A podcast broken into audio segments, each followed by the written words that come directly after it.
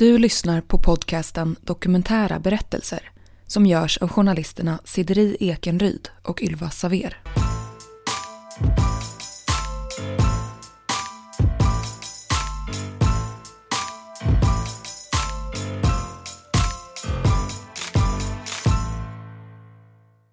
Första avsnittet om romansbedrägerier på nätet. Han verkade väldigt ärlig men jag tänkte det är, jag har inte träffat honom. Det är en chans att skicka pengar till någon man aldrig har träffat. År 1916 satte Carl Westerberg in en dejtingannons i Stockholms-Tidningen med signaturen Sol och vår. På annonsen svarade en kvinna som han sen lyckades lura på pengar. Fenomenet att utnyttja romantik och känslor för att komma över en annan persons pengar har därför kommit att kallas för sol och vårande.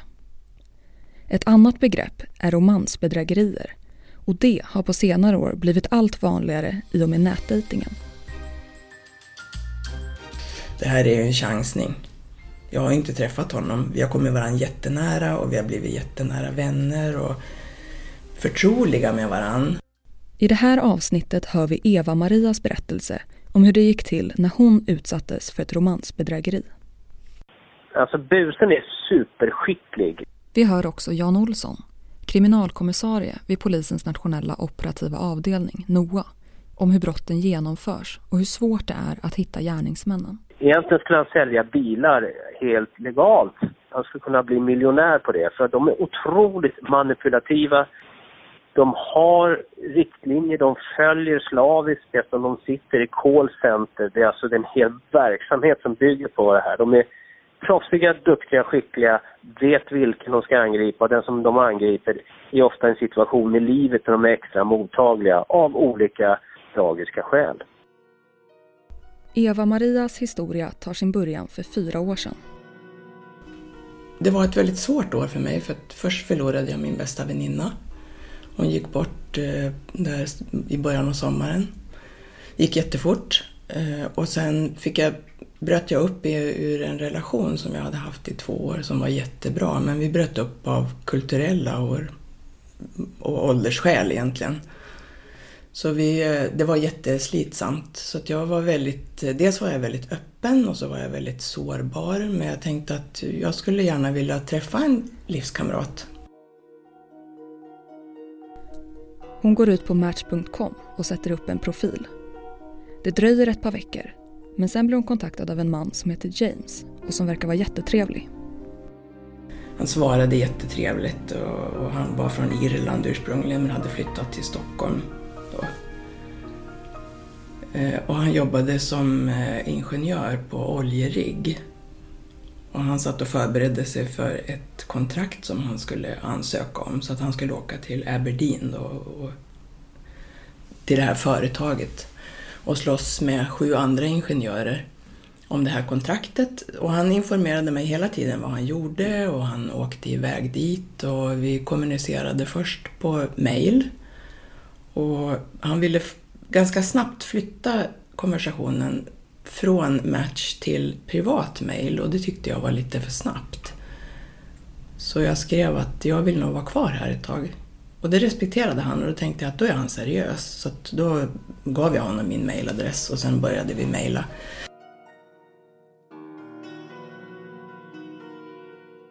Så om det går till, det här är ju alltså organiserad brottslighet ofta. Kriminalkommissarie Jan Olsson igen.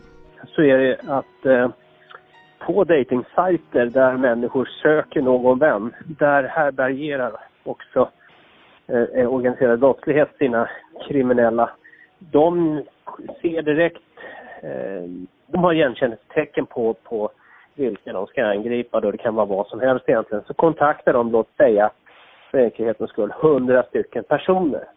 De hundra personerna börjar konversera med och skapat en uppfattning om eh, varefter de kanske fortsätter konversationen med 50 som de tror de kanske kan ha lätt att vilseleda efter ytterligare ett tag så kanske de är nere på tio eller fem stycken. Och det, det är dessa fem de då hårdfokuserar på. Det vill säga de här är ganska säkra på att de här kan förmå då offren i slutändan att lämna ifrån sig pengar. Och då är det så att de har ju startat en digital kärleksaffär.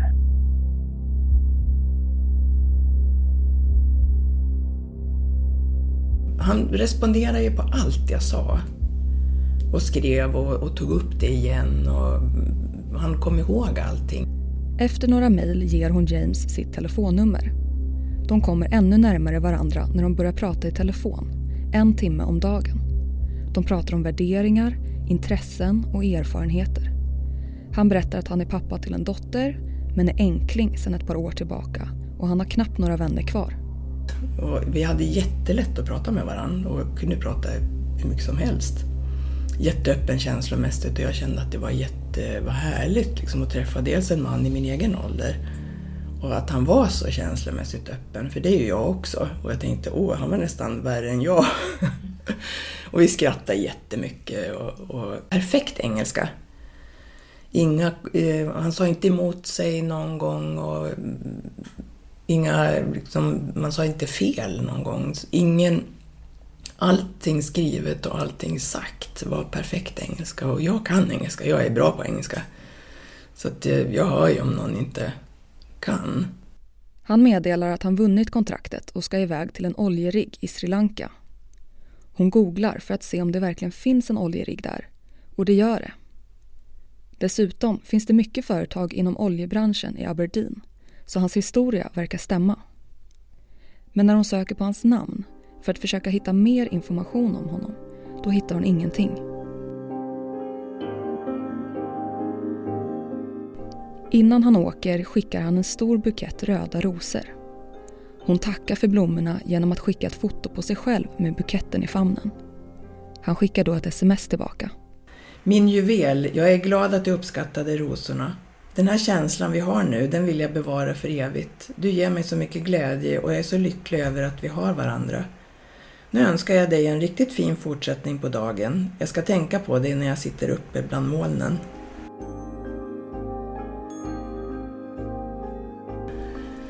Men eh, ja, han åkte iväg i alla fall och där funkade inte internet. Så då fick vi smsa då och ringa. Det gick inte att mejla. Och där återigen, då, han ringde flera gånger om dagen och pratade kort. Då, men eh, vi hade jättemycket kontakt och det var jättespännande tyckte jag. Det kändes jättefascinerande. Vi fick en väldigt nära kontakt eftersom vi pratade så mycket. Och så pratade vi mycket om hur vi skulle, vad vi skulle göra när vi skulle ses. Och han skulle ju vara där i två veckor. Och vi sa, tänk om det bara blir pannkaka, så jag. Vi kanske, jag menar, även om vi fick en jättenära och jättepassionerad kontakt faktiskt på telefon, för vi pratade ju liksom på olika tider av dygnet, så tänkte jag att vi kanske inte alls finns någon personkemi när man ses. Men eh, vi fantiserade mycket om det där i alla fall, vad vi skulle göra. Och jag, vi hade mycket samma intressen med träning och så, så att jag skojade att jag skulle jaga honom i poolen. han skulle vinna sa han, så det tror jag inte. Så det var mycket skratt. Eh, och det kändes jättebra med honom. Det här kan gå veckor. Man, man bygger upp den här relationen eh, mellan varandra då. Vi hör Jan Olsson igen om hur bedragarens historia byggs upp. Och eh, efter en annan anledning så kommer den till en punkt där förövaren då förklarar att eh, han har ju alltså byggt upp en historia om sig själv som varandes kanske amerikansk officer i Afghanistan som kommer från en eh, förmögen familj eh, och att han eh, har en lång tjänstgöring framför sig och det börjar kännas så hopplöst för han vill ju inget annat än att eh, fortsätta ett fysiskt förhållande.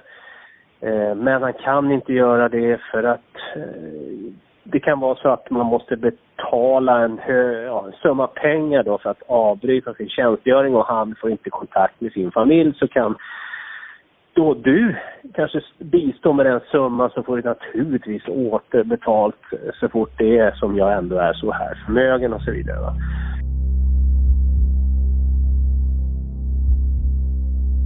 Men sen hände då en olycka på den där oljeriggen. Han ringde mitt i natten och var jätteupprörd. Och han, eh, det var någon packning som hade spruckit och han sa att jag har aldrig mätt fel. Det har aldrig hänt. Och han var jättestressad och upprörd över det där och orolig. Och, eh, men sen så, han sa, ja vad skönt, jag ville bara liksom prata och berätta för någon och sådär. Jag tänkte jag måste ju vara stark för han hade ingenjörer som jobbade för honom. Han var ju då kontrakts, eller ledare då för det här kontraktet. Ja, och så ringde han dagen därpå igen och jag fick, eh, han sa, jaha, det, nu funkar inte internet och jag måste komma åt, jag måste beställa ny utrustning och jag kommer ju inte åt mina pengar eftersom jag inte kommer in på internet. Så att jag måste be dig hjälpa mig liksom att logga in på mitt konto. Jag kände att det här var jättekonstigt. Men jag gjorde det i alla fall och skulle skicka iväg pengar till det här företaget från hans konto. Och jag tog en bild innan jag skulle skicka iväg det här. För jag tänkte, om det blir något fel så vet han i alla fall att jag har skickat rätt summa. Men det gick inte, det låste sig. Och eh, då stod det att han behövde någon bankkod för att det skulle fungera. Och då sa han, ja, men får ringa banken imorgon då. Och då gjorde han det och sen hörde han av sig igen och då sa han att nu har banken stängt kontot för de såg att det var någon annan från en annan IP-adress som försökte ta sig in på mitt konto. Så av säkerhetsskäl då har de låst alltihopa. Så då satt han ju där utan pengar och utan att komma åt sina egna också. Och då frågade han ju mig då, han sa nej jag ska ringa någon vän först och fråga om han kunde få hjälp därifrån. Och då fick han ju eh, återkomma igen och så sa han nu har jag fått hjälp av min vän men inte med hela summan och det känns jättekonstigt för mig men jag måste fråga dig om du kan hjälpa mig. Och då kände jag, uh, det här är ju en chansning. Och i det där skedet, då har ni byggt upp ett förtroendekapital som är stort i det här digitala förhållandet.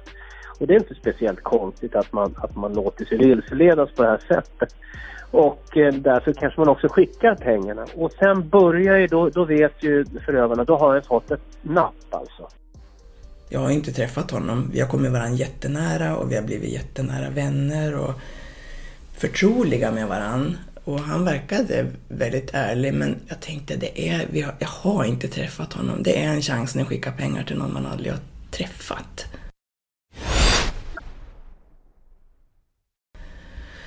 Men jag, jag kunde inte ljuga eftersom vi hade kommit varandra så nära.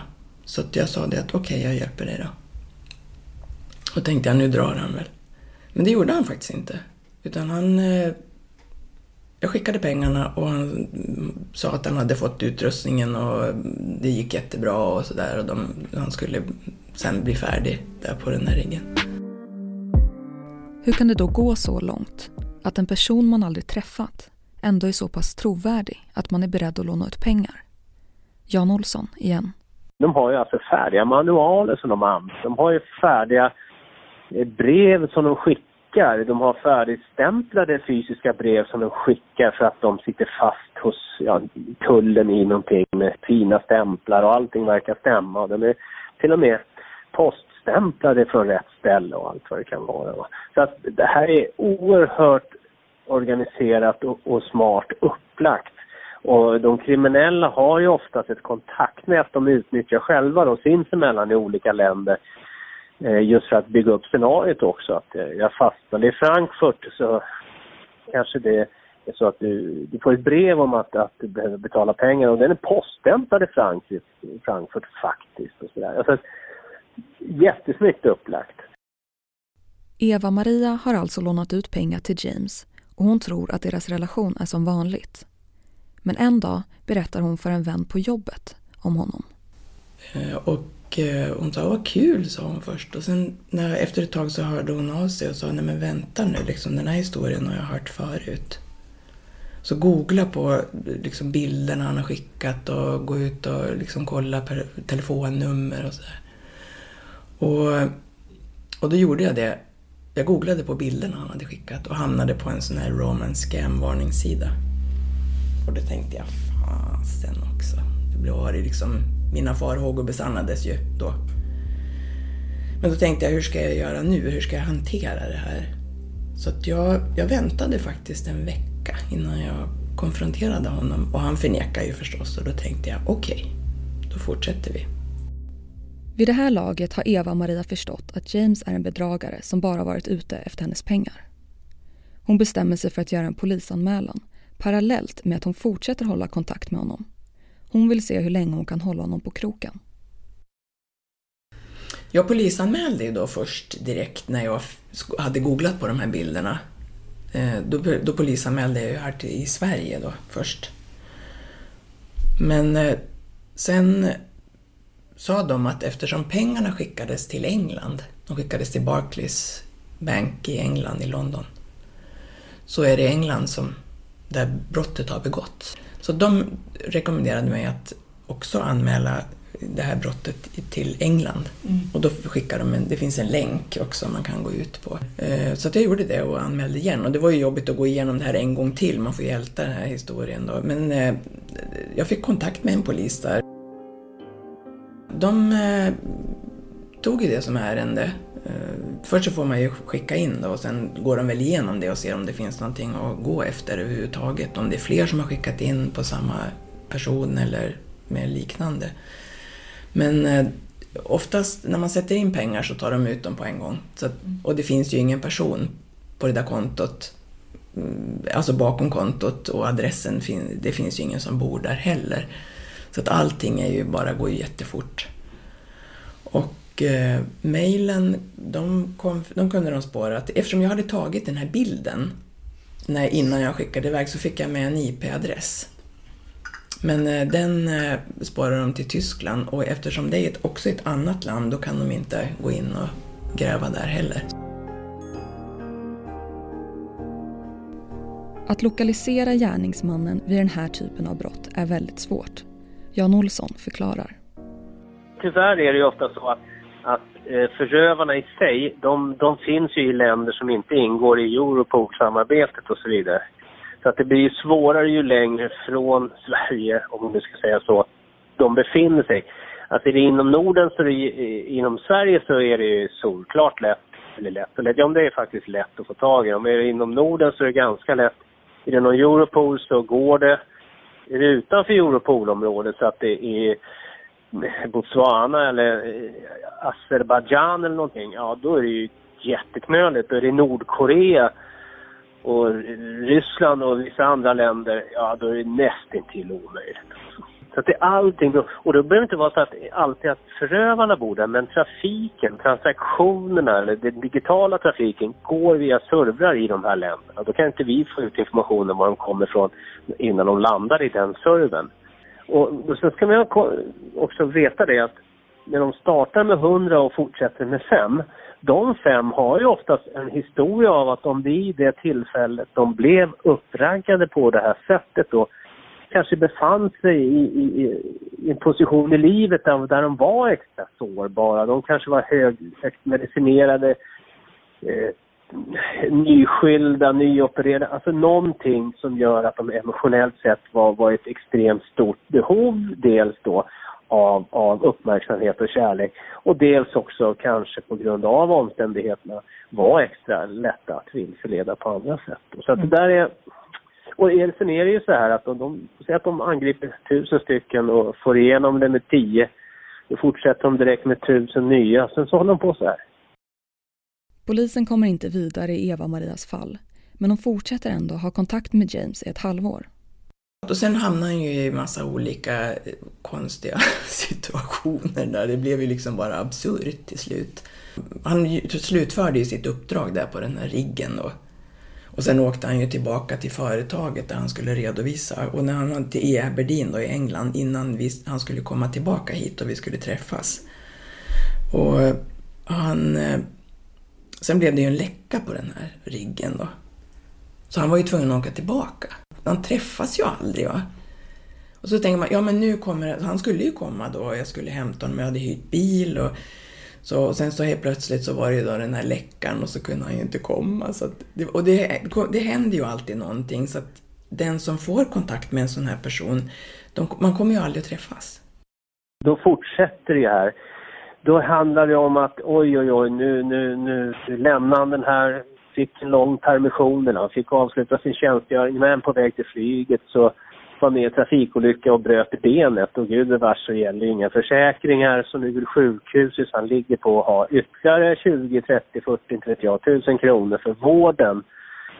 Och det betalar man och sen så kommer man till flygplatsen och blir stoppad i tullen för han visar sig ha ammunition och så hamnar han där och för att komma därifrån så måste man betala. Och så mellanlandar man och så fortsätter och fortsätter och fortsätter i all evighet.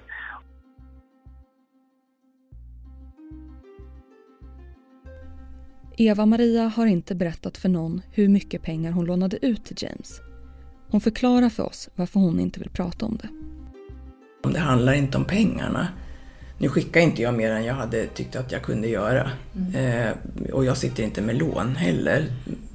Så att, eh, jag menar, min situation är ju inte som den är för många andras det sätts ju en skamstämpel på de som trillar dit. Just därför att det fokuserar så mycket på pengarna. Och det tycker jag är fel.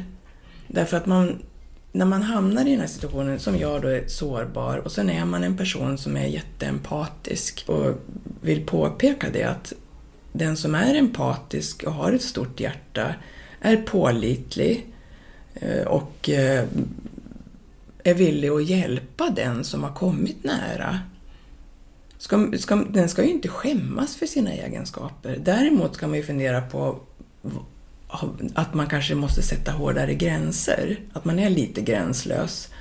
Och att man måste vara medveten om att det finns gott och ont den, på den här jorden. Mm.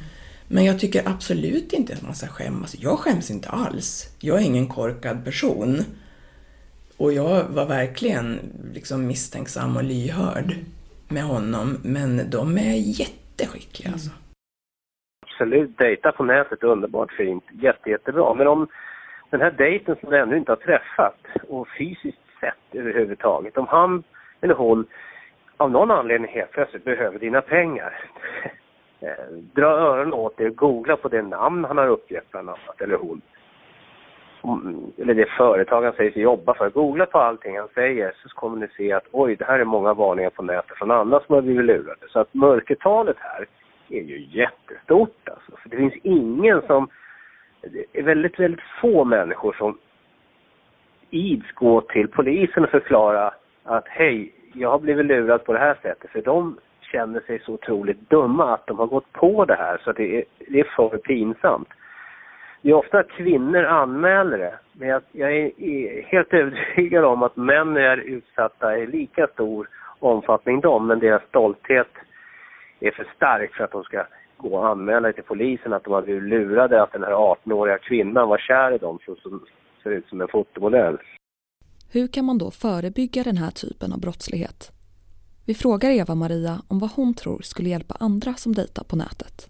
Det är ju så många som drabbas och, och jag tycker egentligen att eh, en bra sak vore ju om nätdatingsidorna tog ansvar så att de lägger ut varningstexter jag var ute på någon där efter den här historien, eh, bara, bara för att, som heter Cupid. Och de har faktiskt varningstexter. Mm. Där, de, där de skrev att “Don't ever send money overseas”. Mm. Skicka aldrig pengar utanför landet liksom, eller skicka aldrig till någon du inte känner. Eller att man lägger ut det. Inte med sina lån upp över öronen och, och skuldsaneringar. Mm. Så det är ju förskräckligt på det viset. Men eh, ut stora rubriker och skriva det med jämna mellanrum. Men framförallt nätdating-sajterna mm. skulle jag tycka var jättebra om de lägger in varningstexter. När man skapar sin profil så ska man läsa igenom vissa saker först innan man godkänner. Mm. Och sen tycker jag att varje gång man loggar in så ska den där texten komma upp. Nu har det gått fyra år sedan Eva-Maria utsattes för ett romansbedrägeri. Pengarna har hon inte fått tillbaka. Men hon har inte gett upp hoppet om att hitta kärleken. Jag har ju aldrig känt någon, någon, eh, något hat eller ilska över, eller bitterhet över honom. Jag vet ju inte vem det är. Och självklart så hamnar man ju inte, hans barndom och uppväxt kan ju heller inte ha varit något vidare, annars blir man ju inte bedragare. Han kan ju vara, han kan ju ha en bulvan i nacken, det vet ju inte jag. Mm. Han kanske är drogmissbrukare och har någon som sitter där och väntar på pengarna. Så jag vet ju inte vilken situation han är. Han kan vara en rullstolsbunden person som har hittat ett sätt att få pengar för att överleva. Det kan vara vad som helst. Mm. Och det kan vara vem som helst eh, egentligen. Men jag, jag tänker att eh, det viktiga för mig det är egentligen jag tänker så här, den sista dagen man står här på jorden så spelar det ingen roll om jag har fem hus och 40 miljarder. Utan den, jag, det enda jag måste göra det är att stå till svars inför mig själv. När jag tänker tillbaka på hur jag har hanterat livet och det som har hänt mig. Och hur jag har hanterat min relation till andra människor. Och mig själv förstås. Att jag kan känna mig stolt över och glad över att jag har gjort och agerat på ett sätt som känns bra. Och att jag har utvecklats så mycket som möjligt. Det, så tänker jag. Alltså det har ju påverkat mig på olika sätt. Dels har jag ju aldrig uppskattat mig själv så mycket som jag gör nu. Och varit, jag ju, har ju aldrig varit så generös mot mig själv för jag, jag har ju alltid ställt upp för andra tycker jag och, och minimerat liksom mig själv. Så där har jag ju förändrat min roll inför mig själv väldigt mycket. Och när jag... Och det är klart, jag menar, det året var jobbigt för mig så att det, på något vis har det ju varit någon slags återhämtningsfas nu sista året. Första året då gjorde jag massor av grejer bara för att ja, inte sitta själv. Och då var jag ute på en massa olika äventyr. Och, forsränning och det var bergsklättring och det var allt möjligt. Och jag rest jättemycket också. Men eh, nu sista året så har jag, har jag bara tagit det lugnt och vilat faktiskt. Eh, men jag känner inte att eh, jag är öppen för att träffa någon. Jag skulle gärna träffa någon som jag sen kan betrakta som min livskamrat. Men det blir när det är dags, tänker jag.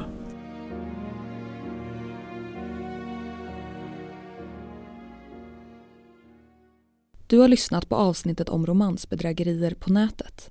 Har du varit utsatt för brott eller vill dela med dig av en annan livsavgörande händelse? Kontakta då oss som producerar den här podden på kunskapsstudion gmail.com